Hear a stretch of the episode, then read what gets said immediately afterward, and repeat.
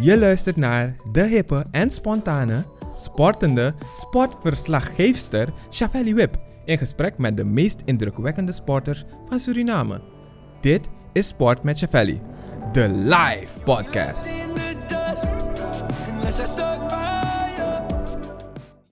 Papa, waarom als ik in de auto zit moet ik mijn riem om? Omdat ik van je hou en ik wil dat je veilig bent. Heeft u reeds een motorrijtuigenverzekering van Self-Reliance afgesloten? Goed geregeld! Veilig verzekerd, verzekerd. Voor uw gemak in de stad. Altijd parkeergelegenheid. De brug tussen uw bedrijf en uw doelgroep slaan wij, London Communicatie, met meer dan 15 jaar brandingervaring. Wij brengen u het dichtst bij de regenboog.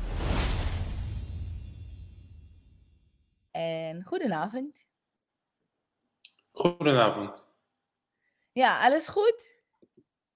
Ja hoor, prima. Met jou? Ja, gaat goed. Ehm, eigenlijk, zoals ik me had voorbereid, zou ik zeggen: Ni hao, ni she le ma. Omdat ik begreep dat u ook goed bent in Mandarijn spreken. Dat is zeker een geintje. nee, dat is echt geen geintje. nou, als ik, als, ik, als ik het net mag geloven, dan, dan ehm, weet u heel goed Mandarijn te spreken. Maar dat is dus niet het geval. ik weet niet wie dat geintje heeft. eh, dat is zeker om het ijs te breken, maar nee, ik kan geen Mandarijns, helaas. Ik kan wel andere talen, maar Mhm. geen Mandarijns. En welke, welke talen kent u nou wel? Spaans, Portugees, Engels. Ik ken een beetje Duits. Oké, een beetje, maar nog heel geen klein beetje Mandarijn. Surinaams. Heel klein beetje. Ja. Oké, zullen we het gesprek dan verder doen in het Surinaams? Dan leren we toch wel een andere zijde kennen. nee, grapje. Laten we dat niet doen. Laten we het maar gewoon in het Nederlands houden. Dat is ook mijn sterkste taal, tenminste. Ehm, ik zei het in de introductie al, u bent geen onbekende, zeker niet in de basketbalwereld in Suriname. Ehm, maar we leren u op een andere manier kennen. Waar bent u opgegroeid? Eh, ik ben geboren en getogen in Rotterdam-West. Dus, Rotterdam-West. eh, ja, ik ben eh, in 1976 geboren in Rotterdam-West. Mhm. Eh, mijn vader en mijn moeder. eh, met twee broers en een zus. Dus Oké. eh, ja, Rotterdam man. Ik ben eh, een Nederlandse Surinamer. Een Nederlandse Surinaamse Surinamer. Nederlander. Of Ja. een Surinaamse Nederlander. Ja, wat is de van de connectie twee. precies aan Suriname? Pardon? Wat is de connectie precies aan Suriname? Ja, mijn ouders eh, komen er vandaan. Ze zijn er geboren. Oké, Dus, eh, Beide? m- Ja, ja, ja. oké. Mijn ouders komen uit Coroni. Oh, Dus leuk. ik heb daar eh zomers doorgebracht Ja. toen ik nog heel jong was. Dus dat was eh, in eerste instantie hartstikke leuk. Maar naarmate je ouder wordt, wordt het een culture shock. Mhm. Omdat het zo Ja. ver weg is van de stad en van iedereen en zo. Hè. Mhm. Dus eh, ja, we, we hebben er leuke herinneringen aan gehad. Zeker weten we ook, met de hele familie. Eh, We hebben gelachen en we hebben gehuild. Dus eh, voor mij elk jaar, ik was afgelopen eh, kerst, was ik er nog. Voor ruim twee weken. Maar ik heb, Oh, denk ik, eh, ik heb tien dagen op, zie- ziek op bed gelegen. Dus oh jee. volgens mij had ik denk jij opgelopen. Oh, was u naar het binnenland geweest? Ja, heel even. Ah, oké. Wat jammer, want ja, je komt op vakantie om het maximale eruit te halen. Ehm, wat was toch het leukste aan de vakantie, de, a- het afgelopen jaar? Of ja, vorig jaar was het dan? Ja, mijn ouders. Kijk, als ik in Suriname ben, dan hou ik me altijd gewoon heel rustig. Ik kom er Mhm. niet om kattenkwaad uit te halen of om te feesten. Ik kom puur om mijn ouders te zien. Dus ik ben altijd thuis. Ik ben altijd binnen. Eh, ja, ik ga nergens, ik hoef nergens te gaan. Dus eh, ik kom puur om mijn familie te zien. En Eh, familieleden komen altijd langs, dus dat is het leukste en zo. Dus dan hoef je nergens naartoe te gaan, toch? Nee, precies, precies. Wat is het favoriete gerecht wanneer u in Suriname bent? Wat eet u graag? Alles wat mijn ouders koken, dus het maakt niet uit. Ja, ik ben Oké, geen, wij, zijn geen, wij zijn geen viseters, Mhm. Dus het is meer een deels vlees. Vlees. En ja, ik ben dol op pasta, dus eh, pasta is ook altijd lekker. Ja, precies, precies, precies. Ehm, en ja, uw ouders, want die hebben natuurlijk een heel groot deel van hun leven in Nederland gewoond, neem ik aan. Ehm, wat voor werk deden ze wat, en wat voor, wat voor opvoeding hebben jullie gekregen? Eh, opvoeding? Dit is Sport met Chavelli, de live podcast. Eh, mijn ouders waren eh, gedisciplineerd, dus eh, het was altijd Ja? elke zaterdag het hele huis schoonmaken, van top tot eh, aan beneden. Ja. En dan bedoel ik met schoonmaken dat je niet rondom voorwerpen schoonmaakt. Je haalt dat voorwerp haal je helemaal weg. Dus als je een bed, dan haal je het hele bed naar voren. Dan haal je het van de muur weg. En dan maak je het achter schoon, stofzuigen. En dan ga je dweilen en dan zet je dat bed terug. En dan dwaai je er, ja, dat. Wauw. Dus we hadden allemaal een taak. Eh, mijn Mhm. taak was dus zaterdagochtend vroeg boodschappen halen. Oh, En leuk. dan eh, je kamer schoonmaken voordat je naar buiten ging. Of naar buiten mocht, überhaupt. Mocht. En was de Ja. controle ook heel erg strak? Dat ze echt achter het bed kwamen kijken of het goed schoongemaakt werd? Ja, mijn moeder, eh, mijn moeder was streng. Mijn vader is, Ja. mijn vader is, mijn vader is relaxed. Mijn vader is cool. Eh, Oké, oké. Hij maakt zich niet zoveel zorgen. Het enige wat hij, waar hij zich wel druk om maakt is bijvoorbeeld oorbellen of tatoeages. Maar voor de Oh, rest is mijn vader ontspannen. en nu eh, heb je oorbellen of tatoeages? Nee, dan kom je niet bij ons thuis. Dus eh, ja, mijn vader, ja, mijn vader was wel streng, Mhm. maar relaxed streng. Eh, Oké, Dus oké. als ik kattenkwaad uithaalde of zo, dan was hij wel degene die. eh, mijn moeder stuurde me altijd zonder eten naar bed. En dan was mijn vader altijd wel de persoon die dan met eten kwam aankakken of zo. Weet je? Dus, ja. En welke kattenkwaad ja, haalde je uit? Want je, je zegt het echt alsof je echt een stoute jongen was toen.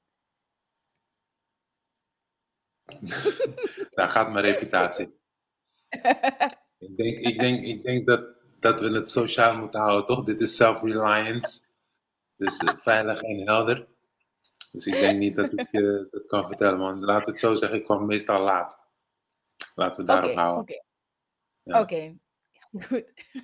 En hoe lang was je ja, toen je 11, 12 jaar was? Want ik neem aan dat ehm, je vaak ook wel de comments kreeg, je bent lang, wil je niet gaan basketballen. Welke lengte had je toen ongeveer? Eh, ik, was, ik, ben, ik, ben, ik ben altijd lang geweest. Mhm. Dus ik denk dat als ik eh 10, 11, 12 was, dat, dat ik rond de 1 meter 75, 1 meter 80 zat.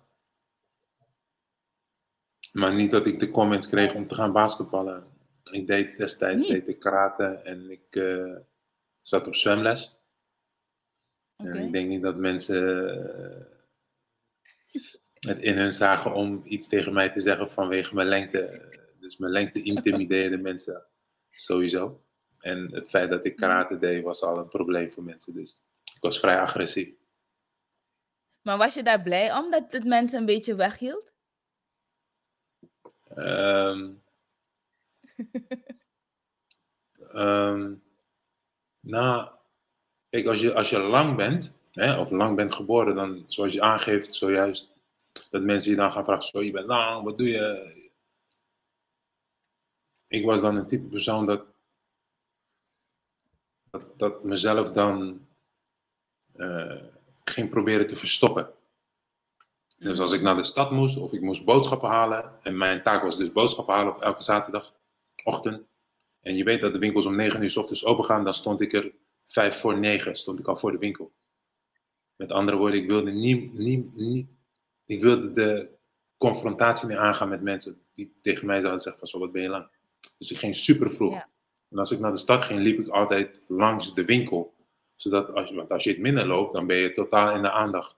Dus dan liep ik altijd aan de zijkant, dus dat niemand hè, me kon zien of zo. Dus ik speelde Ja. verstoppertje. En als je nu terugkijkt naar. Ja, je vond het irritant. Ja, want dat wilde ik net vragen. Als je nu terugkijkt naar die periode, ehm, had je het anders willen aanpakken met een beetje, ja, gewoon, ehm, ja, ik weet niet of, je, of het een, een beetje lijk was aan zelfvertrouwen, maar dat je er gewoon stond en ja, je bent lang, ja, ik ben lang, dus. Mentaliteit. Ja, ik denk dat je karakter en mentaliteit krijgt naarmate je ouder wordt. Mhm. Naarmate je dingen meemaakt. En ehm, vandaar dat ik dus karate deed. Eh, maar maar op, ik, ik, ik, qua persoon zelf ben ik meer eh, observerend. Ik ga niet zomaar iemand benaderen. Ik ga niemand wat vragen. Om, ik ga nooit mensen vragen om hulp. Dat is gewoon mijn karakter, mijn persoonlijkheid. Ik wil het beste voor mezelf en ik wil het zelf ontdekken. En ehm, Oké. dus ik ben persoonlijk ben ik meer gedreven, eh, ben ik een gedreven persoon. Dus ik observeer en als iemand het goed doet, of, of hij kan iets wat ik waarschijnlijk niet zou kunnen, dan ga ik observeren wat hij niet kan. En dan ga ik hem daarop proberen te pakken. Dus dat ik dan zou zeggen dat ik geen zelfvertrouwen had. Nee, ik heb altijd wel zelfvertrouwen gehad. Ik geloof dik en dik eh, en dwars door mezelf. 100% sta ik achter mezelf. Dus het was merendeels dat je niet de confrontatie aan moet gaan met mensen die. Je weet dat ik lang ben, je ziet dat ik lang ben. Waarom zou je daarop willen. Waarom zou je daar commentaar op willen leveren? Staat nergens Ja, op. precies. Precies. Ehm, en hoe is het dan werkelijk begonnen dat je bent gaan basketballen? Ehm, nou vanuit school. Ah, oké. Ehm, eigenlijk is het begonnen met mijn broer. Mijn broer die speelde Mhm. basketbal. En ehm, alles wat mijn broer deed, deed ik dan ook. Hij ging op karate, ging ik ook op karate. Hij ging basketballen, ging ik ook basketballen. Maar hij werd opgehaald door een meneer. En ik deed de deur open en die meneer zag mij en die vroeg van... Hé, hey, ik ben op zoek naar je broer. Eh, dus, Ja. eh, maar destijds vroeg hij dan ook tegelijk, speel je ook basketbal? Toen zei ik nee. Kort af. En tijdens de gymles, de gymdocent die zei van, je bent hartstikke snel, je bent atletisch, waarom ga je niet basketballen? Nou, dat was dus de tweede keer, toen dacht ik, weet je wat, ik ga ook maar basketballen. En zodoende ben ik er dus ingerold. Dus ik heb eigenlijk de voetsporen van mijn broer gevolgd Ja. om eh, te gaan basketballen. Oké. Was de eerste kennismaking met basketbal meteen een, ja, misschien is dit wel inderdaad iets voor mij? Ehm, nee, omdat je jong bent. En ik, je had natuurlijk vrienden, maar niet zoveel vrienden. Eh, mijn, mijn, mijn, mijn, mijn cirkel is altijd klein. Ik heb een select aantal vrienden waarmee ik omga. En daar houdt het bij. Ehm, daar hou ik het meestal bij. Dus ik ken wel heel wat mensen, maar dat zijn niet echt mijn, mijn directe vrienden bijvoorbeeld. Hè. Ja.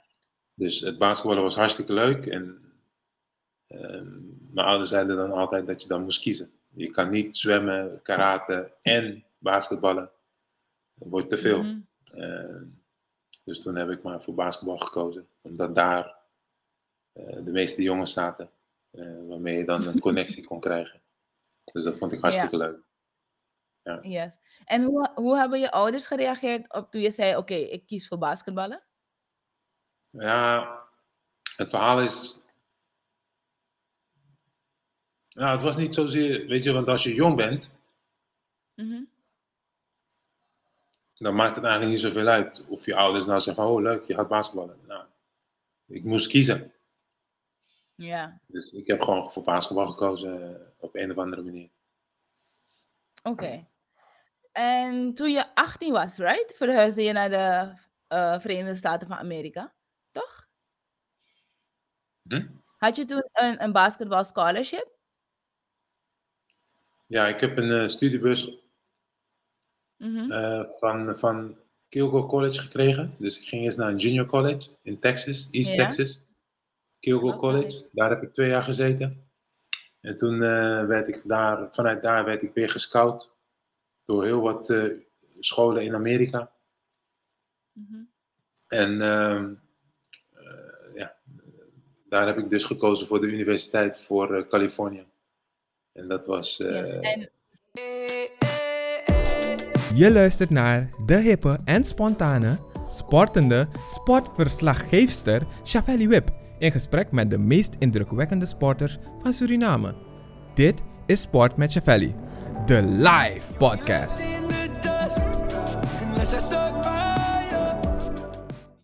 Papa, waarom als ik in de auto zit moet ik mijn riem om? Omdat ik van je hou en ik wil dat je veilig bent. Heeft u reeds een motorrijtuigenverzekering van Self-Reliance afgesloten? Goed geregeld! Veilig verzekerd, verzekerd. Bij Self-Reliance. Voor uw gemak in de stad. Altijd parkeergelegenheid. Alles start bij de juiste strategie. Wij brengen creativiteit, technologie, concept, verhaal en data samen in één merk, campagne, advertentie of marketingstrategie. London Communicatie. Wij brengen u het dichtst bij de regenboog. Deze podcast wordt mogelijk gemaakt door Self-Reliance. Veilig en helder. ja? dat was eigenlijk zo'n beetje het verhaal. Dus vanuit college, vanuit junior college ben ik door, doorgegroeid naar de universiteit. En van waar de keus voor de universiteit in Californië? Ehm, zoals ik al eerder aangaf, ik ben meer observerend en ik ben leergierig. Mhm. Dus ik was op zoek naar een school waar ik van spelers kon leren.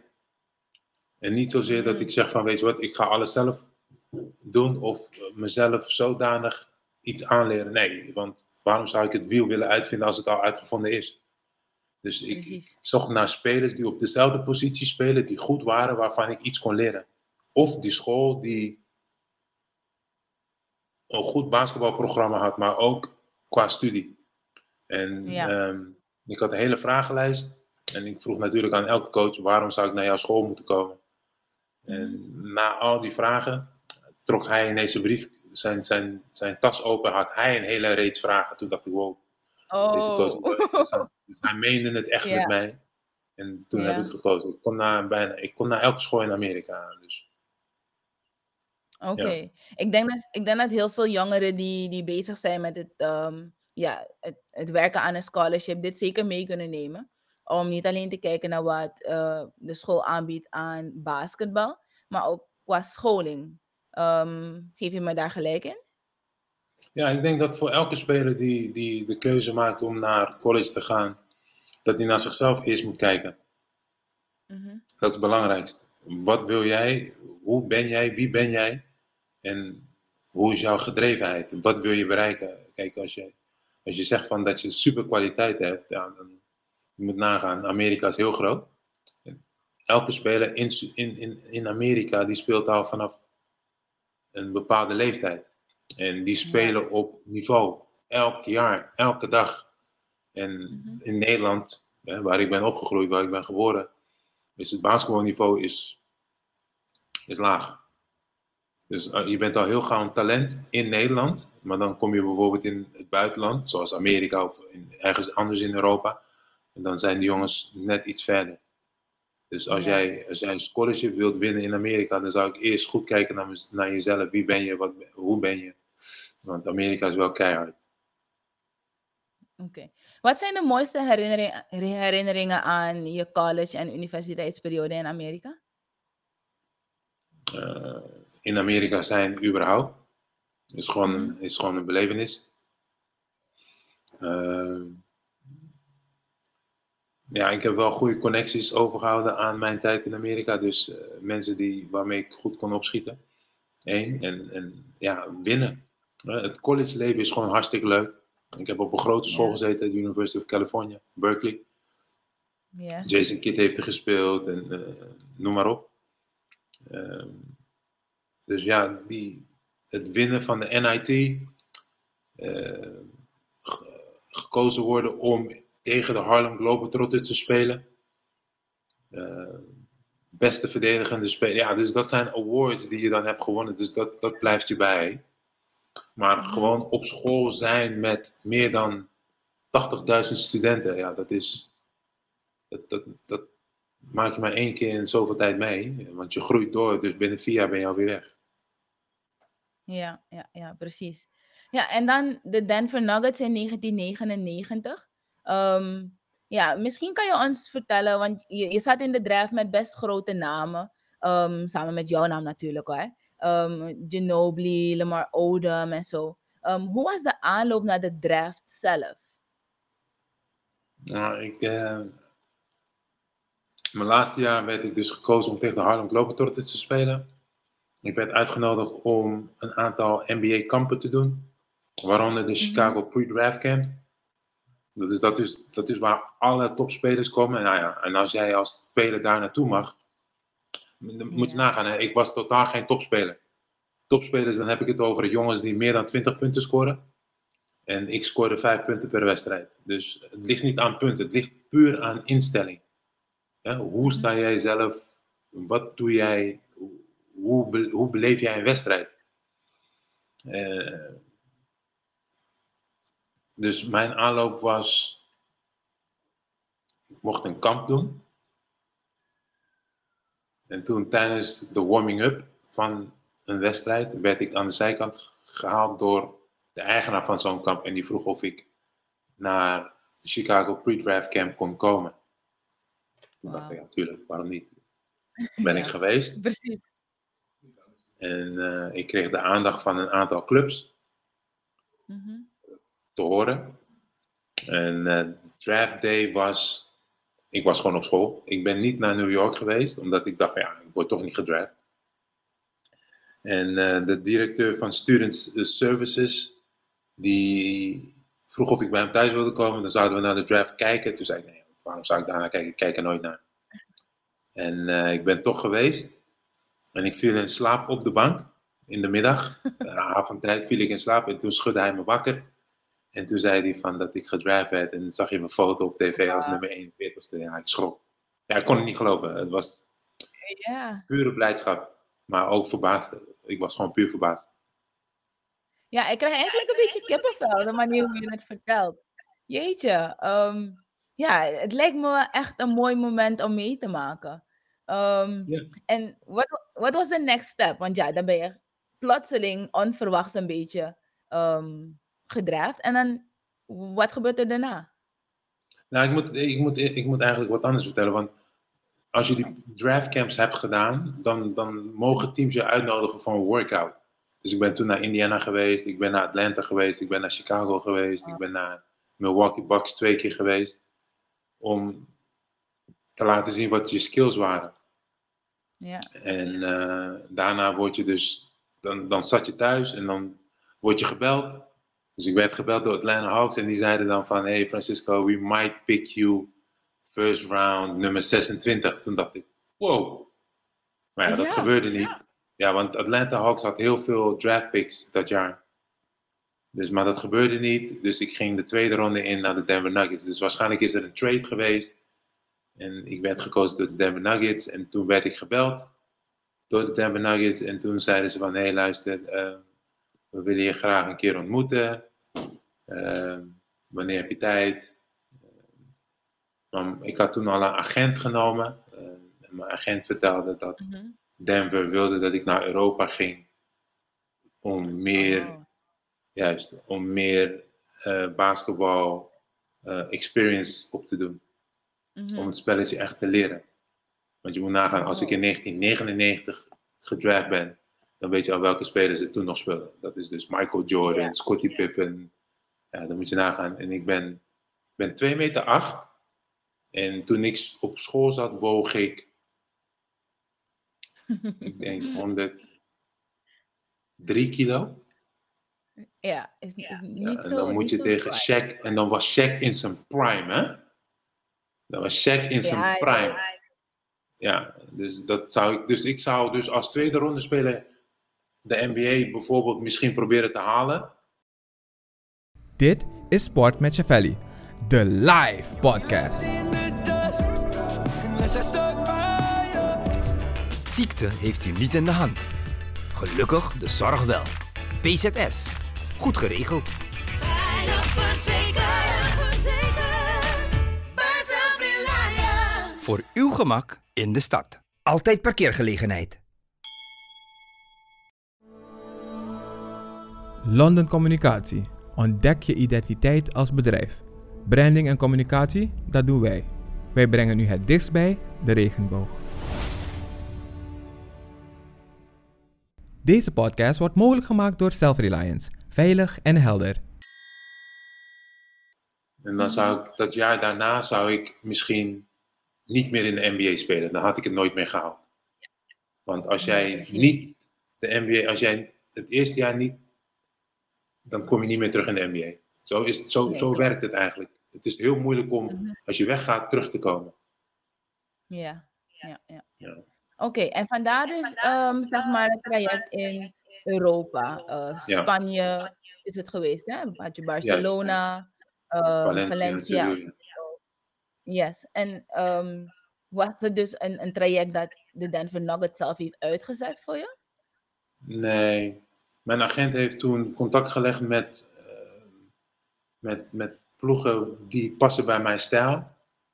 Eh, Mhm. rennen, vliegen, wild. En dat was dus Barcelona, eh, Real Madrid, en Panathinaikos, Olympiakos. spe- teams waar ik zou kunnen spelen. Ehm, dus dat traject was puur... Ehm, Denver Nuggets die houdt mijn rechten. En je moet Mhm. In die jaren dat zij jouw rechten hebben, moet, moet jij of als jij echt in de NBA wilt spelen, dan zou jij je kwaliteiten moeten kunnen laten zien. Door elk, elk jaar te verbeteren. En je vroeg net, wat kan je meegeven aan iemand die een basketbaldroom heeft om naar Amerika te gaan en een scholarship te winnen? Het enige wat ik kan zeggen is self-improvement every year. Elk jaar beter willen worden het spelletje echt snappen. Snap je? Want eh, toen ik speelde in die tijd, eh, was het echt het spelletje proberen te snappen. Wanneer zet je een screen? Hoe zet je een screen? Hoe rebound je? Wanneer box je uit? Wanneer ren je? Eh, communicatie is belangrijk. Als je niet weet te communiceren, dan kom je er niet. Geloof me. Kan ik je vertellen. En hoe reageerde je familie erop? I mean, de, de, de, NBA. ehm, en je bent zeg maar goed op weg om in de NBA te spelen. Nou, die sliepen. Een tijdverschil. Ja, Ja, nee. vandaag. Ja, nee, ze waren, ze, ze waren natuurlijk super blij. Maar ja, die, die wisten niet veel van de NBA, joh. Die begrepen het niet. Maar Nee. Die begrepen alleen toen ik naar Europa ging en dat ik voor Barcelona ging spelen. Ja, toen dacht iedereen, oeh, Barcelona, oeh. Toen waren ze super blij. En eh, ja, dat vonden ze al hartstikke leuk. Dus elke keer als ze bij mij in Barcelona waren, of in Valencia, of in Sevilla, en ze zagen de fans en ze zagen dat mijn naam dan werd gescandeerd eh, door, door fans. Ja, toen begon, begonnen ze te begrijpen wie ik nou was en wat de sport nou precies was. Ah, moet je nagaan als je dan in de NBA komt en ze hebben dan al de achtergrond van Barcelona, hè, basketbal. Ja, Ja. dan, dan toen, toen, ja, toen ja, dan, dan nou, nou begrijpen ze het. Wow, NBA. Ja. Ja, want, want, ehm, maar hoe was het voor jou om daadwerkelijk, want in 2004 stap je daadwerkelijk in de NBA, onder de Denver Nuggets. Ehm, hoe was het echt in de echte NBA? Ehm, de NBA, ze zeggen dat, ze zeggen in Amerika zeggen ze, de NBA staat voor no boys allowed of no babies allowed. Dus dat betekent dat het echt een mannenwereld is. Iedereen heeft denk ik de documentaire gezien van Michael Jordan, The Last, The Last Dance. De les. Ja, man. Dat, is, dat is letterlijk en figuurlijk hoe eigenlijk de NBA is. Kijk, nu is het meer. Het is een andere generatie. Het is niet meer zo hard, hè? De bad boys, die bestaan niet meer. Eh, Klopt. Dus de hele NBA, toen ik er kwam, was ik meer verbaasd. Wow, dat is Shaq. Wow, dat is Kobe. Ja. Wow, dat is Kevin Garnett. Zo. Dus je bent starstruck. alles is nieuw en eh, je moet heel snel kunnen schakelen. Want voor je het weet is jouw tijd voorbij. En gelukkig heb ik oud, altijd, gelukkig waren mijn ouders altijd eh, informatief en met goed advies behulpzaam. Ehm, die zeiden altijd, je weet dat als je een contract hebt, dat, dat als je niet presteert, dat je weg moet. Ja. Hetzelfde geldt net als met werk. Je moet, als, jij, als jij een maand proeftijd krijgt, of zes maanden proeftijd, dat betekent dus dat je in zes maanden moet kunnen laten zien of jij een toegevoegde waarde bent voor dat bedrijf. Hetzelfde geldt voor topsport. Ja. Als jij een toegevoegde waarde bent in dat team, wat is jouw toegevoegde waarde? En dus dat Mhm. heb ik eh, weten op te pikken door eh, altijd humble te blijven. Dus vragen te stellen van, hey coach, eh, waar kan ik aan werken? Hey coach, can you help me? En dan vroegen ze altijd, weet je wat, kom vanavond terug. En dan komen deze andere Ja. spelers, die komen ook dan extra werken. En dan mag je meedoen. Oh ja, ja, dat hoef je mij geen twee keer te zeggen. Dan ben ik er. Dus dat was de. NBA voor mij. En dat heeft mij dus 9 à 10 jaar lang ehm, successen mogen behalen. Mooi, ja, mooi gezegd. Ehm, eigenlijk best inspirerend gezegd. Ehm, weet je, dat je de poppetjes van de televisie plotseling voor je ziet en dan ben jij deel van die poppetjes op de televisie. En dat je die schakeling naar de echte mannenwereld gewoon snel moet doen. Ehm, en de Denver zelf, overal, als je terugkijkt nu, ehm, hoe was die basketbalperiode bij de Denver? Ja, de Eh, Denver ik denk, Nuggets. ik denk, ja, ik denk voor iedereen die niet veel heeft meegemaakt, dat je in een, een snelstroming komt van alles willen meemaken. Dus feesten, vrouwen, gek doen. Alles, alles wat je maar kan bedenken, dat je dat ineens in een soort stroomversnelling meekrijgt. Mhm. Maar in, in tussentijd moet je ook kunnen presteren. Dus de Denver Nuggets was een team met Carmelo Anthony, Marcus Camby, Kenyon Martin, Nene. Ja, dat waren jongens die... Ja, waar ik van heel veel gekke dingen van heb geleerd. ja. Dus ja ik, kan, ik, ja, ik kan heel veel vertellen, maar ik denk niet dat dat, dat, dat, dat goed is voor die sponsor, eh, denk ik.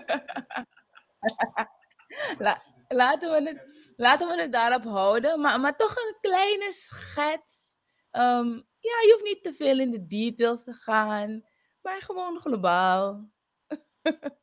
Globaal. Nou ja, er was een moment dat Ja, je- speler, Uh-huh. er was een speler bij ons in het team.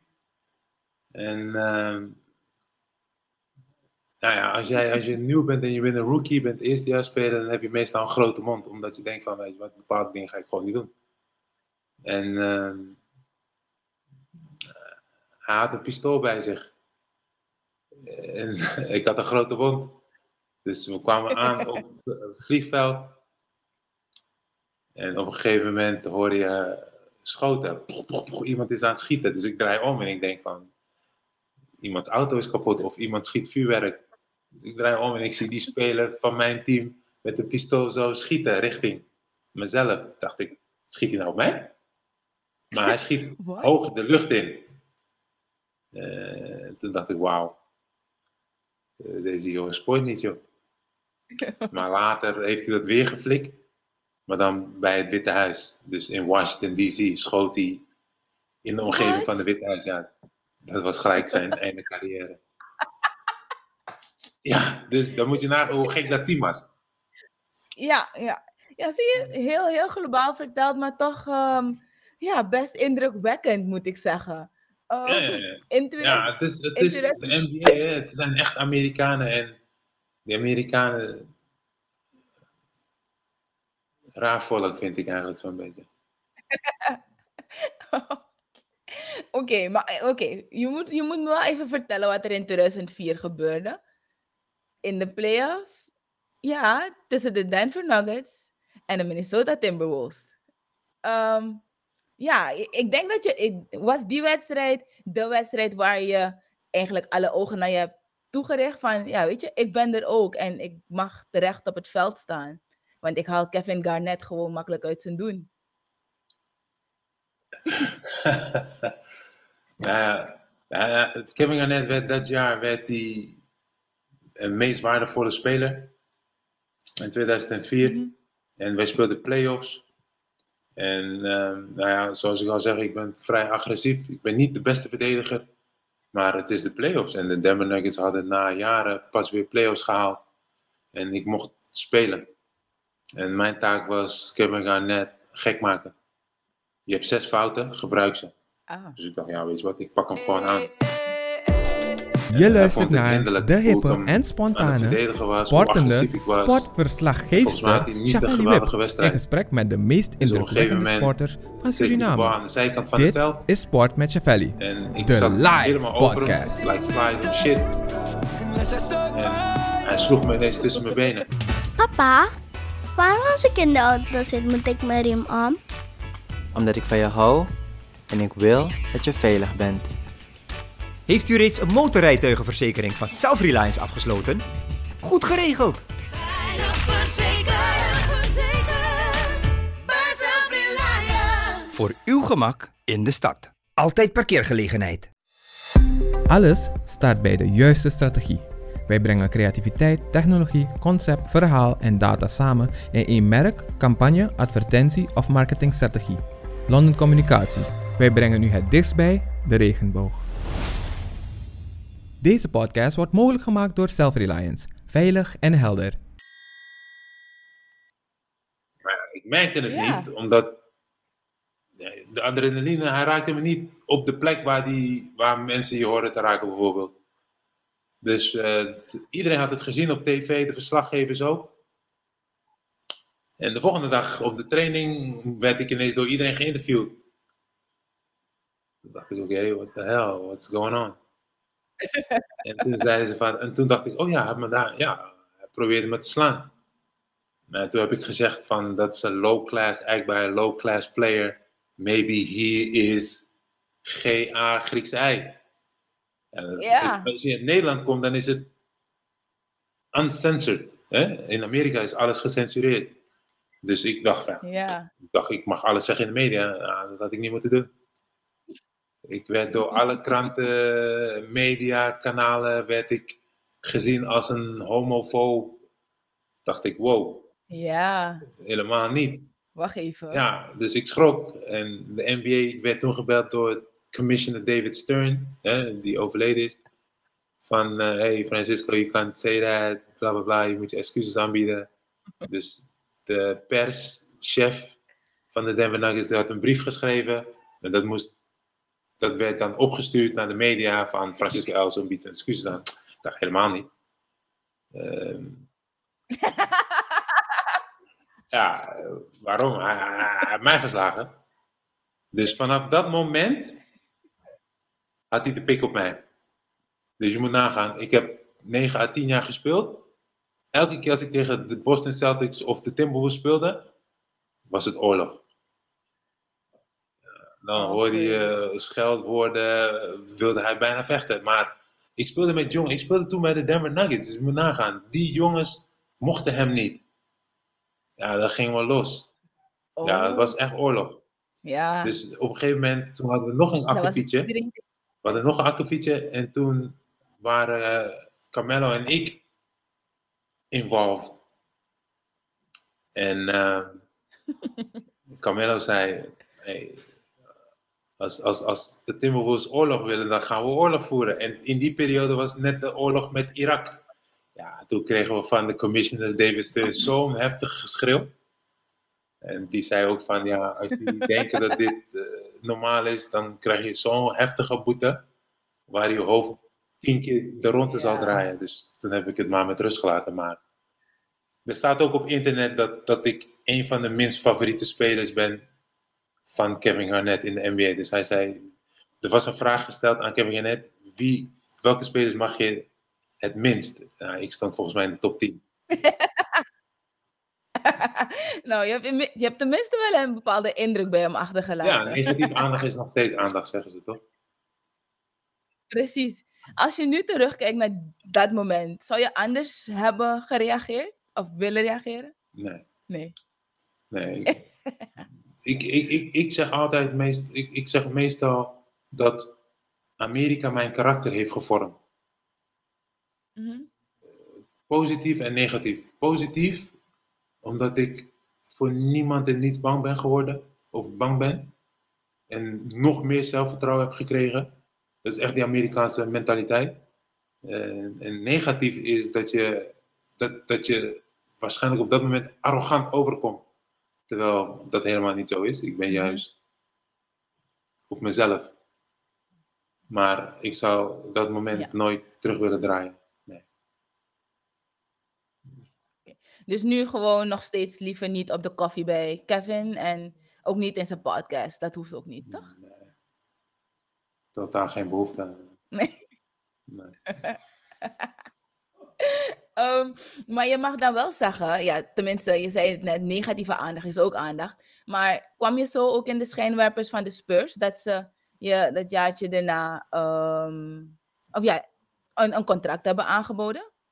Nou, ze, ze, ze hadden dat jaar daarvoor, 2006, 2005, 2006, hadden zij Mhm. eh, Manu Ginobili gooide de bal weg, turnover, waardoor ze dus die finale misten. En Dirk Nowitzki is een type speler, de German Assassin, de German Bomber, eh, die moet gestopt worden. Mhm. En Popovic was op zoek naar een speler die atletisch, snel en goed kon verdedigen. En hij is bij mij uitgekomen. En dus zo waren de sprek- gesprekken verlopen. Ehm, Ja. En zo heb ik dus een contract weten te winnen eh, bij de Spurs. Ja, en ik wilde ook sowieso En- weg. Pardon? Oh, je wilde weg. Je wilde weg bij Denver. Ja, ja, ja. Waarom? Ja, dat team was knettergek. dat team was knettergek. Ik, ik heb zoveel verhalen als ik een boek schrijf. Bestseller. ik ben benieuwd, komt het er nog van dat je een boek gaat schrijven? Nee, want Nee. het zijn allemaal, denk ik, verhalen die. Mocht er een vertaler zitten die het naar Engels kan vertalen, dat ik in de problemen zou komen. Dus dan hou ik het liever voor mezelf. Goed, goed, goed. En ja, in 2007 dan, ehm, ik weet niet of ik het je hoogtepunt in je NBA-carrière mag noemen, maar je wordt dan wel kampioen met de Spurs. Hoe voelde dat aan? Ja, in eerste instantie word je dus, ga je naar bepaalde teams die je willen hebben. En, en Popovic eh, had een privéjet gestuurd om mij te komen halen in Denver. En die wilde me echt hebben. Ja. Ehm, hij zei van, we willen de Twin Towers weer, ehm, weer creëren. Ze- voorheen had je David Robinson en Tim Duncan. Niet dat ik in de Mhm. voetsporen van David Robinson mag treden of zo, maar eh, hij vond het interessant om twee lange mannen te hebben. Ehm, Mhm. Dus ik dacht, ja, de Spurs, niet interessant. Ik wilde liever naar de Chicago Bulls of een, een ploeg waar ik kon feesten, weet je, met Kobe spelen, LA. Ja, achter de vrouwen aan. Ja, mooi. Kom je in Texas, San Antonio, er is niks te doen, man. Er is niks. Niks. Maar mijn agent was wijs en die zei, wat wil je? Wil je kampioen worden en geschiedenis maken? Ze spelen elk jaar de playoffs en halen bijna elk jaar de finale. Ja. Ja, dan moet je nadenken. En gelukkig kon ik op dat moment goed nadenken. En zei ik van, weet je wat, die vrouwen die komen wel. En eh, feesten kan altijd. En ik wil geschiedenis schrijven, denk ik. En ik wil spelen. En Mhm. een, een toezegging van de coach was dat ik zou starten. Nou, dat, dat zeggen heel veel coaches nooit. Ja. Dus ja, ja. eh, hij, hij zei van, we hebben iemand nodig. En jij bent de perfecte fit. En toen zei ik van, eh, maar ik wil toch naar huis. Dus ik ben geweest, gesprek gehad. En hij wilde me nog een dag hebben. Toen zei ik, nee man, ik wil naar huis. En toen ben ik dus teruggevlogen. En toen ben ik naar Denver gevlogen. En toen naar Nederland. Toen heb ik in Nederland gezeten. En toen hebben ze me kapot gebeld.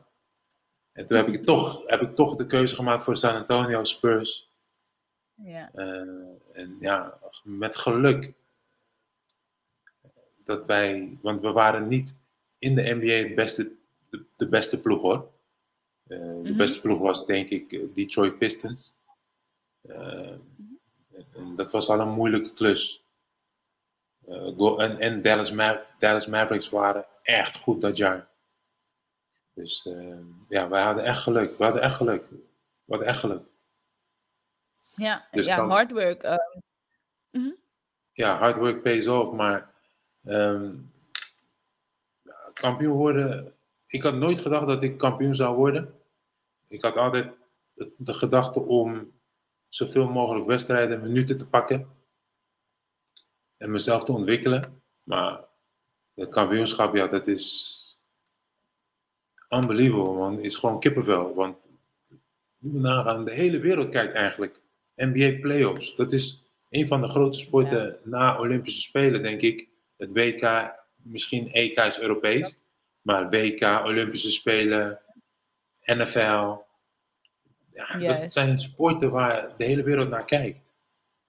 En om daar te staan als jongen vanuit Nederland, van Surinaamse afkomst, dat is bijna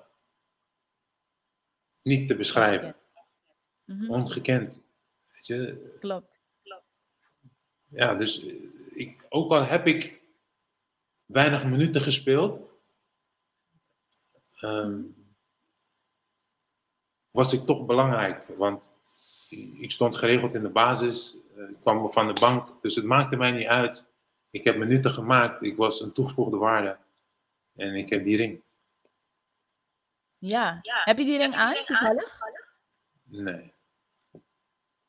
Nee, hij is veel te groot. Het past niet eh, in Nederland of in Suriname.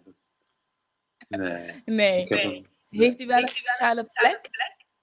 ja, hij heeft zeker wel een speciale plek.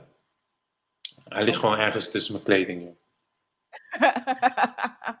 Dit is Sport met Chavelli, de live podcast. Ziekte heeft u niet in de hand. Gelukkig de zorg wel. PZS. Goed geregeld. Veilig verzekerd, verzekerd. Voor uw gemak in de stad. Altijd parkeergelegenheid. London Communicatie. Ontdek je identiteit als bedrijf. Branding en communicatie, dat doen wij. Wij brengen u het dichtst bij de regenboog. Deze podcast wordt mogelijk gemaakt door Self-Reliance. Veilig en helder. Ja, het is, ja, kijk, ik bedoel, een NBA en NBA-title. ehm, bijvoorbeeld Charles Barkley heeft nooit een, een kampioenschap weten te winnen. En ook als je van het jaar kijkt, dan heeft Giannis Antetokounmpo ook niet gewonnen. Maar zijn jongere broer, die is er eigenlijk la- later naar hem bijgekomen. En die heeft gewoon al een championships ring. Weet je, ehm, zeg je dat, dat ehm, het team en, en de samenwerking binnen het team toch wel maakt, en misschien een beetje geluk hoor, toch wel maakt dat je de eindstreep kan behalen? Nou ja, kijk, En het broertje van, hè? broertje van Antetokounmpo mag eigenlijk niet praten omdat hij geen minuut heeft gespeeld in de playoffs. Charles Barkley, ja, Charles Barkley is, is jammer. Hè, dat hij Mhm. dan tegen Michael Jordan speelde. Alleen tijdperken, hè, eh, tijdperken bepalen. Eh, zoals iedereen Ja. altijd de discussie wil aangaan met Michael Jordan en LeBron James. Kan niet. Tijdperken bepalen. Ehm, dus ja, het is jammer dat dat soort spelers eh, geen kampioen zijn geworden. En Antetokounmpo's broertje weer wel. Maar zijn bijdrage was er niet. Op de training vast wel. Ik bedoel, ook het tweede team levert een bijdrage aan het eerste team, toch? Ja, cheerleaders. Goed. Ehm, hoe was het om te spelen onder de legendarische coach? Ik moet even spieken hoor. Greg Popovich, toch? Ja. Ja. ja, er zijn er twee, hè? Jerry Sloan, ook legendarisch. De late Jerry Sloan.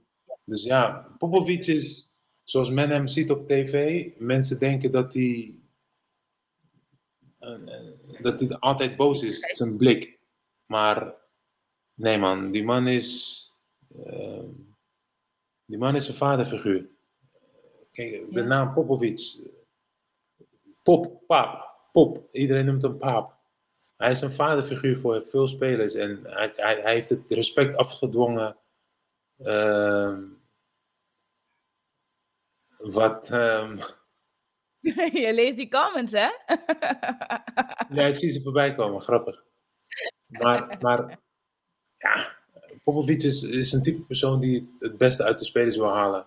En met slimme spelers wil werken en, en graag wil winnen. Want daar doe je het voor. Het gaat niet zozeer om het geld. En dat zegt hij ook gewoon duidelijk. Hij wil je leven verrijken en, en je kennis. En het spelletje overdragen. Dus zijn maatschappelijke plicht is zijn kennis en kunde te delen met iedereen die van basketbal houdt. En, Ja. en onder hem spelen is, is een genot, moet ik eerlijk zeggen. Eh, Mhm. Want hij neemt je mee naar plekken waar je nog nooit bent geweest. Na een uitwedstrijd neemt hij iedereen mee, neemt hij het hele team mee. Dan gaan we met z'n allen eten. Oh, leuk. tijdens wedstrijden of tijdens wedstrijden maakt hij geintjes. Laat hij andere mensen ook coachen. Tijdens trainingen laat hij de assistentcoaches, de videomensen spelen tegen, tegen NBA-spelers. Dat is, dat is geinig. Wow. Ja, ja, ja. En, en, eh, Ja, dat is echt leuk. maar, maar, maar geen grap.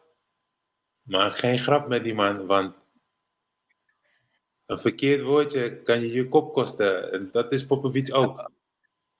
Hij is wel een keiharde hoor, geloof me. Hij is keihard. Ja, ja, ja. Ik, ik kan je tal van voorbeelden geven. Hij haalt Mhm. spelers naar beneden. Gruwelijk. Ja. En je zei, je kan een voorbeeld geven? Ja, er was een moment, het was mijn eerste jaar, dat was wel grappig. Dat was echt grappig, vond ik persoonlijk grappig.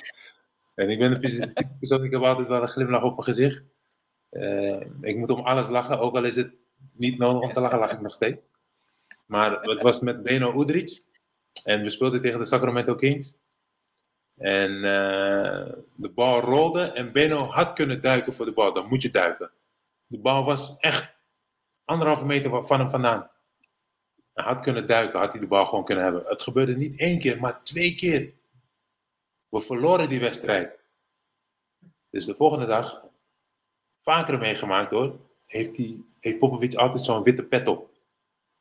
En als je binnenkomt en je hebt water of Gatorade in je handen, zorg ervoor dat iedereen dan Gatorade of vraagt hey, wie moet de Gatorade? Dus Beno kwam binnen, had de Gatorade, maar had niet gevraagd of er iemand anders nog Gatorade wilde. Dus Popovic was al boos. Hij zegt, Beno, drink je altijd alleen? Are you always selfish? Do you always drink alone? Oh, no, no, no. Does anybody... Too late, Beno. Go sit down. Dus Beno ging naar zijn plek. Popovic had zijn benen op tafel en de videosessie begon. Op een gegeven moment komen we bij dat, komen we bij dat moment waar Beno dus kon duiken voor de bal. Shoot. Popovic laat dat moment spelen. Hij spoelt hem terug. Hij laat hem nog een keer spelen. Hij, spoelt hem, hij liet hem drie keer spelen en spoelde hem. En keek toen Beno aan. Voordat, Beno, voordat Popovic zijn mond opende, had al gezegd: Sorry, coach. Dus ik dacht: Sorry. Dus uh, Popovic, kijkt, hij zegt Beno. Hij zegt: sorry, I'm sorry, coach, I'm sorry. I could have dove. I could have dove. Hij keek, hij zegt Beno, shut the F up. Hij zegt Beno, Beno Udrich, if I ever play you again, F me dead. Wat? Ja, ik had het niet meer. Ik moest lachen. Ik moest lachen. ik moest lachen. Ik dacht, wauw. Zegt hij dat nou? Ja, ik ging stuk. Maar gewoon puur de reactie van Beno, dat hij gelijk riep van, I'm sorry coach. Dus ik, ik had al een lach. Maar ik zat naast, ik zat naast Michael Finley, Brent Barry en Tim Duncan. Dus ik moest lachen. En toen zei die gasten, niet lachen, niet lachen. Ik zo, what? ik moest lachen. En toen keek hij naar mij en toen zei hij, Francisco, something funny? Ja, mijn gezicht veranderde ineens in... No, sir. Ik zei, no, no. Toen zei hij, no, no, you, you were laughing. You think that's funny? Let's look at you. Toen dacht ik, ah, shit. Fuck. Ja, die training was pittig. Die dag was pittig. Dus toen, toen dan, dan weet je al hoe ver die man gaat. Maar naf said, twee weken later, Beno werd getraind. Ja, Beno werd weggestuurd.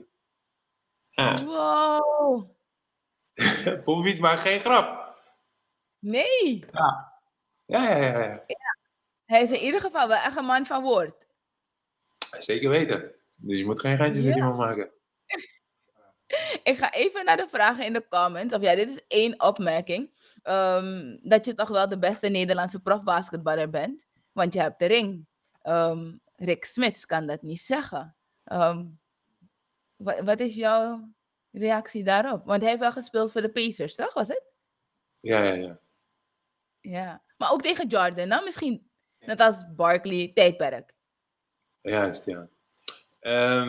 Ik kan mezelf niet.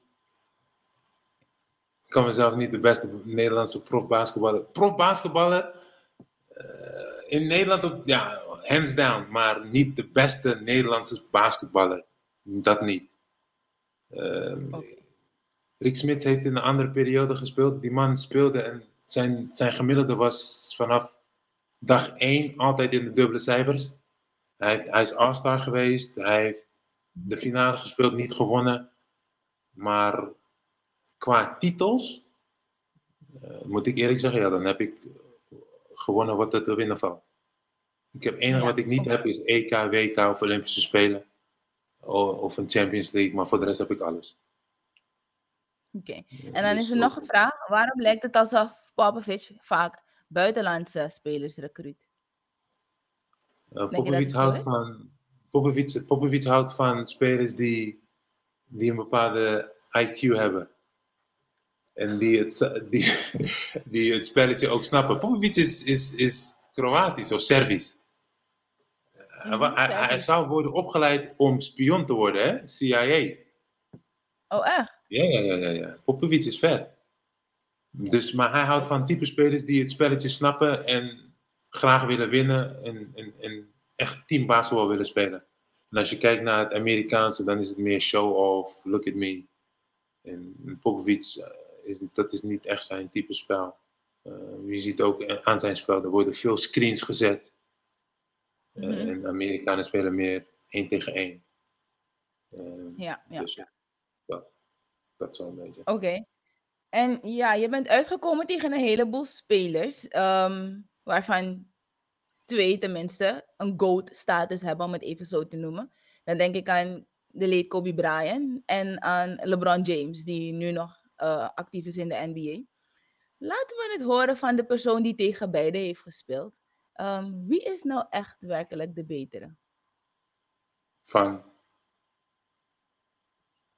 Van? Wie is de betere speler? Van die twee, van LeBron James en Kobe Bryant. Ja, kijk, LeBron James is, al, is all around. Hij kan pasen, schieten, scoren, verdedigen. Hij is een all-time, all-around great. Ik denk dat hij een, de meest complete speler aller tijden is. Eh, Kobe Bryant was een assassin, een, een killer.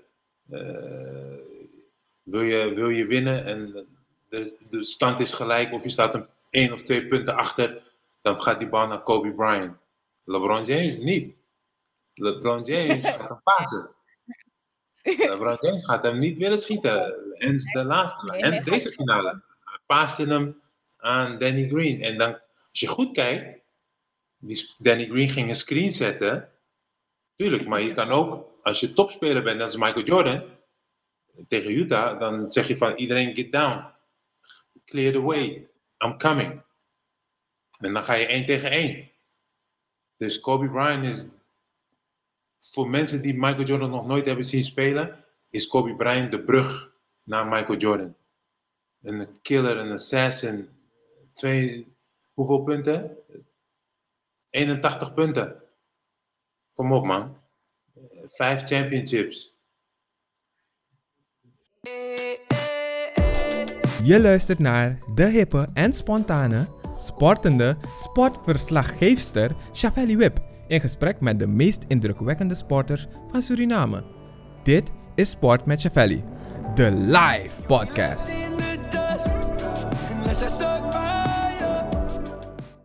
Papa, waarom als ik in de auto zit moet ik mijn riem om? Omdat ik van je hou en ik wil dat je veilig bent. Heeft u reeds een motorrijtuigenverzekering van Self-Reliance afgesloten? Goed geregeld! Veilig verzekerd, verzekerd. Voor uw gemak in de stad. Altijd parkeergelegenheid. Alles staat bij de juiste strategie. Wij brengen creativiteit, technologie, concept, verhaal en data samen in één merk, campagne, advertentie of marketingstrategie. London Communicatie. Wij brengen u het dichtst bij de regenboog. Deze podcast wordt mogelijk gemaakt door Self-Reliance. Veilig en helder. Als je naar LeBron James kijkt, in die tien jaar, het enige jaar dat hij niet een superster team heeft gehad, was in 2007. Al die jaren daarna Heeft hij alleen maar supersterren. Dat was dit team. Lakers, Dwight Howard, eh, AD, goed- dat- Anthony Davis. Anthony Davis, Rajon Rondo. Vijf spelers in dat team hadden al kampioenschappen gewonnen. Kom op. Dus qua tijdperk kan je ze niet vergelijken. Om te zeggen wie nou de beter is. Het enige wat je kan zeggen is. Don't disrespect. Kobe Bryant heeft er vijf, had er vijf. LeBron James got four. Zijn, LeBron James is een type andere speler. Hij is een all-around speler. Dus dat is mijn, dat is mijn mening. Oké. Ehm, wat kan je nog heugen aan een wedstrijd tegen Kobe Bryant? Ehm, zijn er misschien leuke dingen op het veld gebeurd tussen eh, jullie twee? Ehm. Eh, ja, een momentje dat ik voor de rebound ging. En eh, hij gaf me een elleboog. En ik gaf hem een elleboog terug. En toen zei hij tegen mij, I didn't feel that. ik bankdruk 300 pond. Uit het niet zegt hij dat ineens. Toen dacht ik, oké. What they gotta do with anything. Maar eh, dat was het enige eigenlijk zo'n beetje. Maar, maar ik, ik hoorde wel dat hij een beetje bipolair-achtig eh, trekjes had. Eh, maar kon teammatig kon hij gewoon echt slaan. Ik weet dat voor een fact. Hij had Pau Gasol geslagen. En Pau Gasol en ik hebben samen bij Barcelona gespeeld. Dus ik ken Ja. Pau heel goed. En hij vertelde me dat na een wedstrijd dat hij al had geslagen. Dus ik moest keihard lachen. No player ever gonna hit me. Vooral niet bij teammaat. Dus ik moest wel lachen. Dus ik vond het wel hartstikke leuk hoor. Eh, Dus mijn momenten met Kobe Bryant waren schaars. Mhm. Maar gelukkig heb ik ze wel gehad. Ja, ja, ja. En dan heb ik twee vragen. Of ja, één vraag. Hoe was je mentale voorbereiding als je ehm, bijvoorbeeld een matchup had tegen iemand als Shaq? Mentale voorbereiding. Rennen. Ja, Ja, geen confrontatie liever. pardon? Niet dat je het liefst eh, echt een, botsing met hem wil eh, hebben of zo. Nou, die heb Of- ik wel ja, gehad. maar je- ja en, en ik bedoel, hoe plaats je een goede screen tegen Shaq? Nou, ik, kijk, zoals ik al eerder in het interview aangaf, ik had een grote mond. En eh, ik speelde toen bij de Denver Nuggets. En onze krachtcoach die zei van, eh, Francisco, je speelt vandaag, je staat in de basis, je speelt tegen Shaq. ik, zei tegen die streng coach, man, fuck Shaq, man. I got Shaq. fuck him up. Toen keek hij, toen zei hij, what? Oké, ik ga tegen Shaq zeggen. Zei ik, I don't care, go tell him. Ga, ga hem vertellen, ga, ga. Ik wacht op Shaq. Had ik niet moeten zeggen. Had gezegd, maar ik was, ik was vroeg naar de gym. Dus ik dacht, ja, ik ga mijn warming-up doen. Ik sta op zo'n elliptical, weet je. Ik ben aan het opwarmen. Ik heb mijn kracht gedaan. Ik, ik word zo meteen gerekt en gestrekt. Ineens gaat die deur open. Maar die kamer wordt ineens donker. Ik dacht, hm, turn on the light. Ik kijk daar, ik zie zo'n silhouet, groot, donker. Ik dacht, wie is dat? Die man komt binnen en ik hoor, ik, hoor keihard. Waar is die neppe Europeaan? Ik dacht, wat? Ik kijk, die check komt in die krachthoog. Ik dacht, nerveus? Ik, ik dacht, oh shit. Ik ken hem alleen van dit. Ik had nog nooit tegen die man gespeeld. En ik zat op die elliptico, weet je. Maar waar ik was, mijn gedachte was alleen vooruit staren. Dus die- ik hoorde alleen dat hij gewichten van een apparaat afhaalde. Je hoorde krrr. En ik hoorde op de grond. En mijn ogen deden alleen dit. Ik dacht, wat is die man aan het doen? En toen pakte hij nog een gewicht. Toen dacht ik, oh shit. En toen kwam hij naar me toe. Hij zei, "Hey, I heard you were talking shit. Wat? Ik gaf geen kiek. Ik dacht, oh shit, ik ga niks zeggen. Gaf grote handen toch? Hij deed op mijn rug, deed rrrt. Net zoals die maat gekrapt. Zo, die zit op mijn rug. Dat, kijk! En ik ging alleen maar sneller op dat ding. Tikke, tikke, tikke, tikke, tikke, tikke. Trok hij die stekker eruit. Tjoep, stopte dat ding. Tjoep, toch ging ik door. Tikke, tikke, tikke, tikke. Ik dacht, shit. Nou, ik was, dus die, die, die, die, die, die, die die was aan het stuk gaan zoals jij stuk gaat. Hij ging stuk. Ik dacht, shit man, wat heeft die gast gezegd man? En ja, die wedstrijd moest nog beginnen. Dus ik dacht, shit, hoe moet ik deze man verdedigen man? Dus ik ging duwen met alle kracht, maar die man weegt 280, bijna 300 plus pond. Je kan duwen wat je wil. Als die man één keer zo zijn ellebogen doet of hij draait, zet hij hem op je hoofd. Hij is zo sterk en zo groot. Dus het enige wat ik kon doen was voor hem staan en rennen. En op een gegeven moment rende ik zo vaak, toen zei hij: Hey man, catch that skinny fucker. Weet je, catch that skinny motherfucker. Toen zei hij ook tegen mij van, hey, stop running or beat your ass. Dacht ik, zo, shit. Ja. Hey, dus dat zijn momenten in de NBA dat het zo leuk maakt. Dat spelers zo met je kunnen praten, maar ook geintjes met je kunnen maken bijvoorbeeld. Hè? Dus dat was mijn encounter met Shaq. Eh, maar voor de is, is Oh, Shaq, Shaq is eigenlijk gewoon een grote teddybeer. Als het hem uitkomt. Als het hem uitkomt, ja, precies. Ja. Ehm, en, en ja, in het kort, wat, was je, wat is je mooiste herinnering aan je NBA slash basketbalcarrière? Mijn mooiste herinnering is dat ik eh, door middel van eh, sport een carrière heb kunnen opbouwen. En dat ik eh, mijn familie dingen heb kunnen laten zien of dingen heb kunnen laten meemaken die ze misschien nooit in hun hele leven zouden hebben kunnen zien of hebben kunnen meemaken. Dus sport heeft, heeft mijn leven verrijkt en daar ben ik zeer trots op. En heel veel mensen om me heen ook hoor, moet ik eerlijk zeggen. Dus eh, daar ben ik wel dankbaar voor dat sport mij ehm, dit heeft gegund. Bijvoorbeeld. En mijn ouders dus ook, moet ik eerlijk zeggen dat mijn ouders me eigenlijk niet wilden dat ik moest basketballen. Maar vanwege Oh. ja, omstandigheden, maar dat ze me toch hebben laten gaan. En je gaf net aan, hè, eh, wat moet een speler doen? Ja, als je, als je iets wil bereiken, never give up, man. Dat is, dat is eigenlijk normaal wat iedereen zegt, never give up. Maar als je, als je een bepaalde kwaliteit hebt en het, het, het wordt je gegund, ja, dan moet je het bij, met beide handen proberen aan te pakken, man. En, en, en ervoor gaan. En never doubt. Weet je, je weet maar nooit. Kijk, ik zeg niet dat je de NBA gaat halen of dat je prof gaat worden, maar je komt soms mensen tegen die iets met je menen of jouw leven kunnen verrijken, mocht je dat willen. En dan moet je net op dat moment je kopje kopje erbij hebben.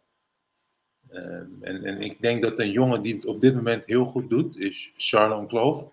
En die doet ook Ja, heel veel volgens mij voor basketbal Suriname. Om spelers Klopt. een scholarship eh, te laten winnen in, in, in het buitenland. Dus ik heb Ja. wel goed contact met die man. Dus ja, Oh. je ziet het ook, hè, hoe ver hij het heeft weten te schoppen. En eh, Mhm. ja, daar- daar ben ik ook wel trots op hoor. Dus big up to Charlon man. Leuk, leuk, leuk. Ehm, en dan in het kort nog ehm, je privéleven. Ehm, je zei het inderdaad, je periode in de NBA kwamen die vrouwen achter je aanrennen. Ehm, is er eentje gebleven? Ja, allemaal.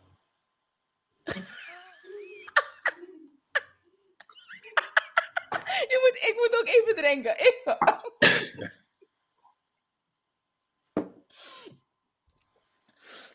Ja, het is, het is, het is kijk, zonder dolle hoor. Kijk, tuurlijk, mijn, mijn leven is prima.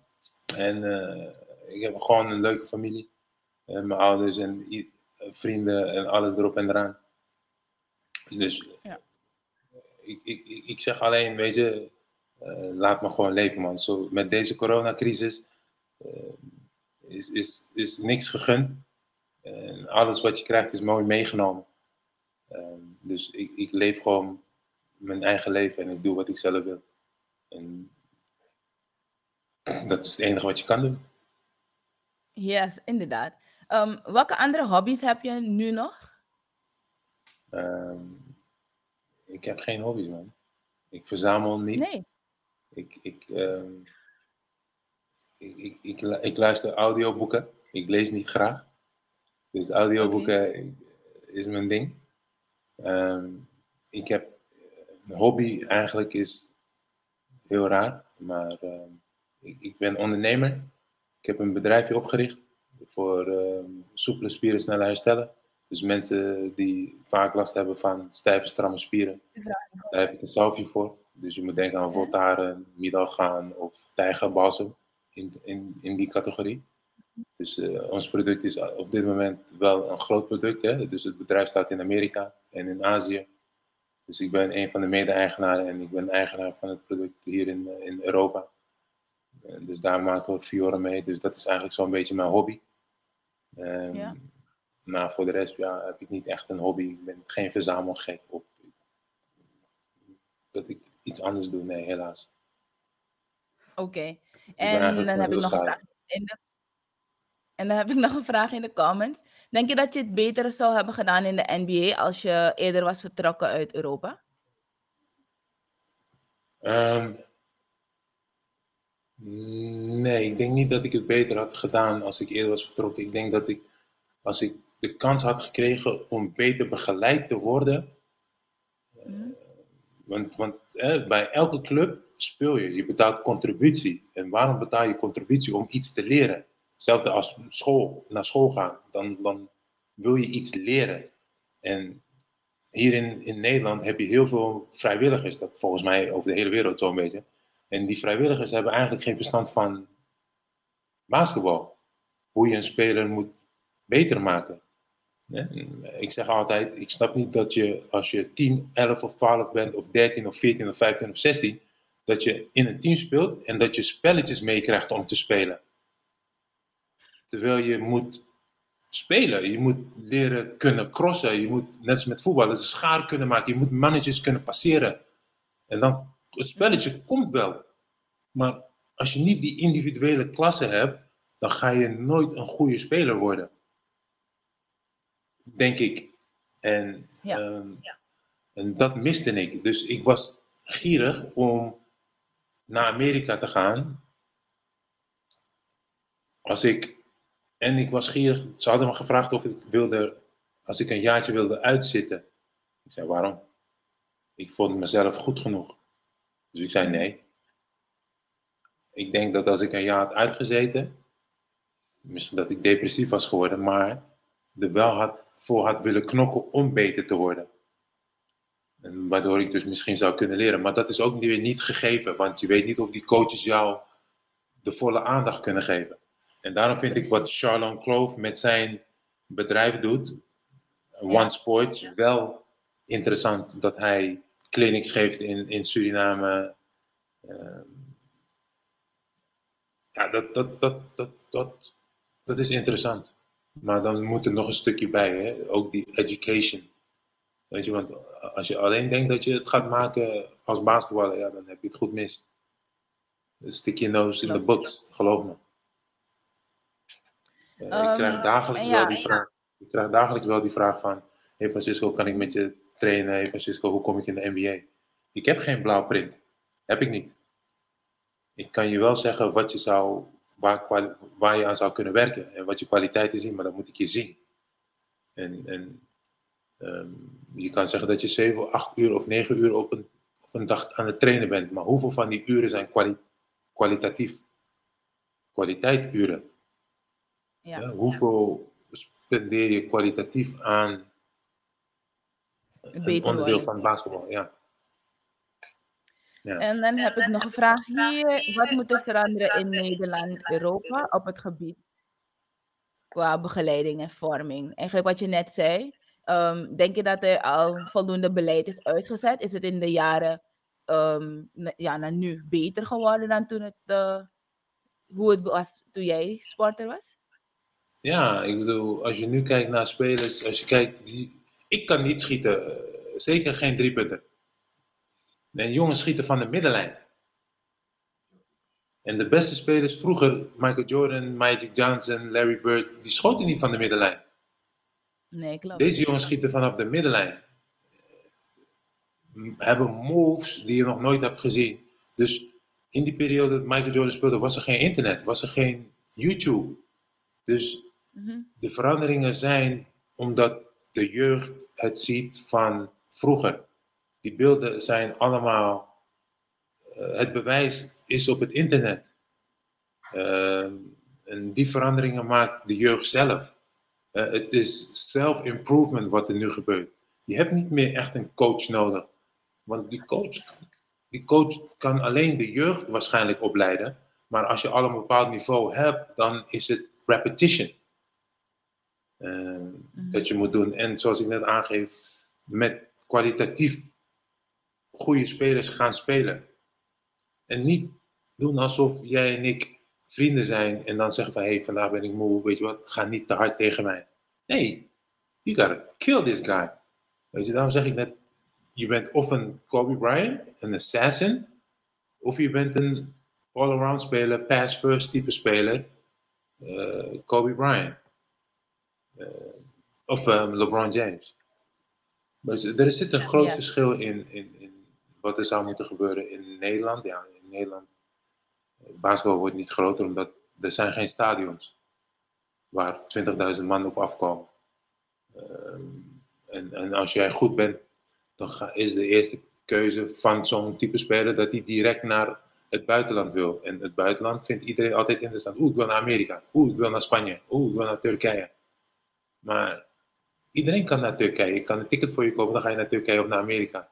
Maar de, de, het, om te gaan, je gaat niet om, je gaat om te spelen, man. Minuten maken, basis, Ja. winnen, vaste basis, kampioen. Dat is een traject. En als je in de NBA bent of op college bent, in de NBA ben je elite, want er spelen 470, 75 spelers in de NBA. Dan ben je elite. Hoeveel mensen zijn er in de wereld die willen basketballen? Miljoenen. Klopt. Dus denk na. Wat maakt jou goed? Dat is mijn tip, man. Work on it. Oké, ik heb, voordat ik naar de vraag ga in de comments, heb ik toch nog een vraagje van mezelf. Ehm, van welke speler geniet je nu nog het meest? Ehm, ja, en dan misschien de iets nieuwere eh, basketballers. Dan denk ik aan Joe, eh, Jokic, aan, aan Steph Curry ehm, en de andere nieuwe jongens. Ja, zeker die spelers die je nu noemt. Per- perfect. Je kent je basketbal wel. Jokic, ehm Luka Doncic, eh, Steph Curry. Klay Thompson. Mhm. ja, dat zijn wel de type spelers waar ik graag naar kijk. LeBron James ook wel hoor, tuurlijk. Eh, geweldige spelers, man. Talent. Het zijn allemaal spelers met een bepaalde unieke talent. Ehm, en en dat, dat, dat maakt hem leuk om te kijken. Kijk, Antetokounmpo ook hoor. Antetokounmpo is gewoon een beest. Ehm, maar ja, ik hou, van, ik hou van spelers die echt iets brengen. Waardoor het team echt beter wordt. Eh, dus ook een LeBron James, en een Jokic, eh, en eh, Luka Doncic. Ja, dat zijn leuke spelers. Oké, en vraag je uit de comments, is er interesse om in Suriname clinics te organiseren? Ja, Als, misschien als gaat ik het nu wat moeilijker. Mhm. Ja, basketbalclinics. Misschien gaat het nu wat moeilijker vanwege ehm, de situatie met COVID-19. Maar ehm, in de toekomst bestaat de mogelijkheid wel. Als ik, als ik een clinic zou doen, dan zou ik me aansluiten bij, bij dat van, van Charlon Kloop, omdat hij het al doet. En dan Mhm. is het een beetje stom als ik een clinic zou doen. Ehm, dat, dat, dan zou ik het echt in samenwerking doen, want dat versterkt de band. En dat versterkt ook het basketbal-idee, denk ik. En ik vind zijn idee al hartstikke leuk en ik denk dat ik alleen maar een toegevoegde waarde kan zijn. En niet zozeer dat ik in mijn eentje iets moet opzetten. Dat, dat, daar, daar is Dat niet de niet. interesse in, denk ik. Ehm, ik heb het wel één keer gedaan voor de jeugd van Suriname, eh, het Surinaams basketbalteam. Ehm, want ik speelde zelf gewoon met mijn neefje in die gym. Volgens mij was het bij Yellowbird. Eh dat heb ik daar een paar keer geschoten. En toen eh, vroeg de coach of ik eh, een training wilde verzorgen. Dus ja, mocht Leuk. ik, mocht ik in Suriname zijn en Shalom doet clinics en ik ben op dat moment ook in Suriname, dan zou ik wel contact opnemen, kijken of die, of die, mijn, of die mijn interesse of mijn, mijn kan gebruiken. Ja, zeker wel. Ehm, het is niet elke dag dat je een speler uit de NBA ehm, kan hebben en, en dat je van die kan leren. Zeker de kennis ehm, die je ook mee hebt genomen van je twee legendarische coaches zijn beide Hall of Famers in de NBA. En met de kennis die jij zelf hebt opgedaan als speler, denk ik wel dat er altijd eh, ja, dat we die gelegenheid met open armen moeten aangrijpen. En dan tot slot, na zo'n indrukwekkende carrière, is er iets dat je hebt misgelopen? Dat je toch anders had willen doen? Nee, want, dan, want als je terug gaat kijken, dan, dan, dan, vind, dan denk je dat je een fout hebt gemaakt en ik heb geen fouten gemaakt in mijn carrière. Ehm, ehm, en als je dan terug gaat kijken, dan weet je dat je, dat je niet geslaagd bent. Bijvoorbeeld, hè? Als, je, als je erover gaat nadenken van had ik maar dit, dat, zo, zus gedaan, dan is het al te laat. En dan weet je dat je dus dingen hebt gedaan die, die je niet had moeten doen. Dus ik, het enige wat ik eh, kan zeggen is dat ik altijd alles heb gegeven wat ik heb of had. Je luistert naar de hippe en spontane, sportende sportverslaggeefster Shavelli Wip in gesprek met de meest indrukwekkende sporters van Suriname. Dit is Sport met Shavelli, de live podcast.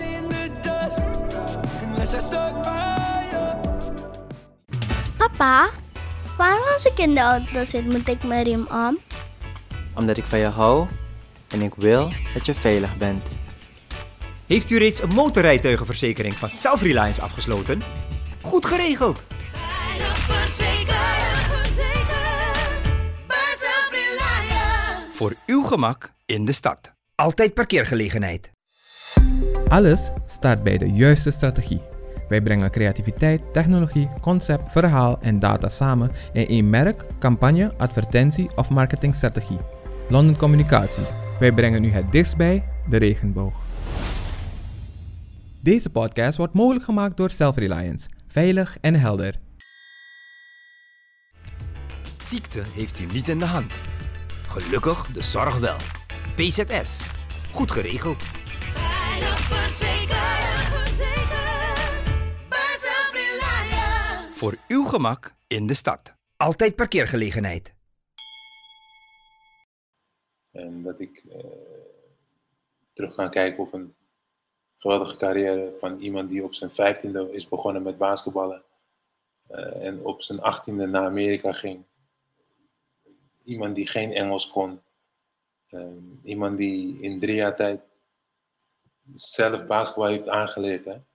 Eh, dus, dus, dus er zijn geen pioniers in Nederland die ooit zouden kunnen zeggen: die, Ja, ik heb Francisco leren basketballen. Never.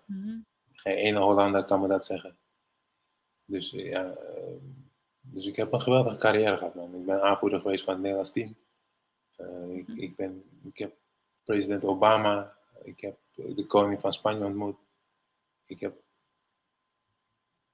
tal van prijzen gewonnen, dus ja, ik hou me gewoon rustig. En, dus ja, ik, ik ben tevreden. Ja. Goed. Ehm, je zegt het wel, je bent tevreden. Als je zo meteen in de spiegel kijkt bij het poetsen van je tanden voor het naar bed gaan. Ehm, wa- waarom lach je? Ja, ja ik doe lachen. Dan ben je wel echt trots op de persoon die je in de spiegel ziet. Right? Ja, tuurlijk. Ik, ben, ik, ben, ik denk dat ik na, na, na zoveel jaar volwassen ben geworden. En dat is alleen maar door eh, basketbal zo'n beetje, maar ook door mijn opvoeding. Eh, ik moet Mhm. die credits wel geven aan mijn ouders. Ehm, dus ja, ik, ik, als ik in de spiegel kijk, dan heb ik niks te klagen gehad. Ehm, het enige natuurlijk, hè, dat is iedereen, dat is menselijk. Je wordt ouder. En je wilt het spelletje zo lang mogelijk kunnen spelen, maar iedereen weet dat sport eigenlijk gewoon dodelijk is voor het lichaam. Draaien, Ja. keren, springen, je knieën, je schouders, je rug, alles gaat eraan. Maar dat is En ouderdom. zeker met zo'n lengte als jouwe. Bijvoorbeeld, dus Twee meter. ja, ja, dus je moet jezelf. eh, en, en, en om te presteren, hè, om je prestaties te kunnen volbrengen. En als je in de NBA speelt, zoals ik net al eerder aangaf, ja, NBA staat voor No Boys Allowed, No Babies Allowed. Ja, dan kan je, kan je, kan je jezelf niet, niet, niet pushen. Want anders ga je, anders ga je Ja. niet spelen. Dus als je pijntjes hebt, ja, dat, dat laat je niet merken. Mhm. Ja, dus, dus ja, ik, ik, heb, ehm, ik heb alles gegeven wat ik had, man. That's it. Nice, nice, nice. En de laatste comment is, aangezien Kenneth Viano wist dat je zoveel dingen had behaald, dan mag hij wel zeggen dat je de beste bent. En eh, hij zei eerder ook, je moet niet zo bescheiden zijn. Zeg gewoon, ja, ik ben inderdaad de beste van Nederland. maar goed, dat laten we tussen, tussen jou en Kenneth. Ja, Ehm. hij mag het zeggen, hij mag het zeggen. Top, thanks, dankjewel. Ah, Ehm, ja, het is, het is een grote eer om met je gesproken te hebben. Het was echt super cool. Ehm, en dankjewel voor de uitnodiging. Dus eh, hartstikke leuk. ja, als je in Suriname bent, dan verwachten we natuurlijk wel dat je ons laat weten. Ehm, ook al is het dat we op visite moeten komen bij je ouders thuis. Maar, maar dat we toch wel wat kunnen afspreken dat je tenminste iets kan doen voor de jongere basketballers in Suriname. Ja, zeker, zeker, zeker. Ik, ik stuurde vroeger altijd shirtjes op van de Mhm. Francisco Elson Kamp, die ik dan hier in Europa deed. Dus ik stuurde Ja. die shirtjes altijd op naar scholen in Suriname. Leuk. Ehm, dus als ik in Suriname ben, dan zal ik zeker wel een, eh, zal ik je zeker wel een berichtje sturen. En dan Goed. kunnen we een keer een kopje thee doen, mocht het eh kopje thee lukken bijvoorbeeld. Vooral met deze coronaperiode weten we niks. Maar nee, Nee, ik vond precies. het hartstikke leuk. Dus bedankt voor de uitnodiging. Thanks for having me. Ehm, ja, Nee, ik moet jou bedanken. Ehm, ja, super bedankt. Het is een eh, grote eer en ik ben, ik ben blij dat we mensen je op een andere manier hebben laten leren kennen. Ehm, het verhaal van Shaq. Ja, ik ga zo meteen deze uitzending even weer nakijken, want ik moet daar echt weer om lachen. dat, dat zijn nou die dingen die we niet weten en we zouden het alleen van jou kunnen horen. Dus dank je wel daarvoor. ja en een fijne avond. Hetzelfde. Dat je je Hey, avond hebt. En denk eraan, hè? Eerst poetsen en dan slapen. Ja, zeker, zeker, zeker. Geen probleem. Is goed. Is goed. Oké, Yes, fijne avond. Hoi, hoi. Yes, doei. Deze podcast wordt mogelijk gemaakt door Self-Reliance. Veilig en helder.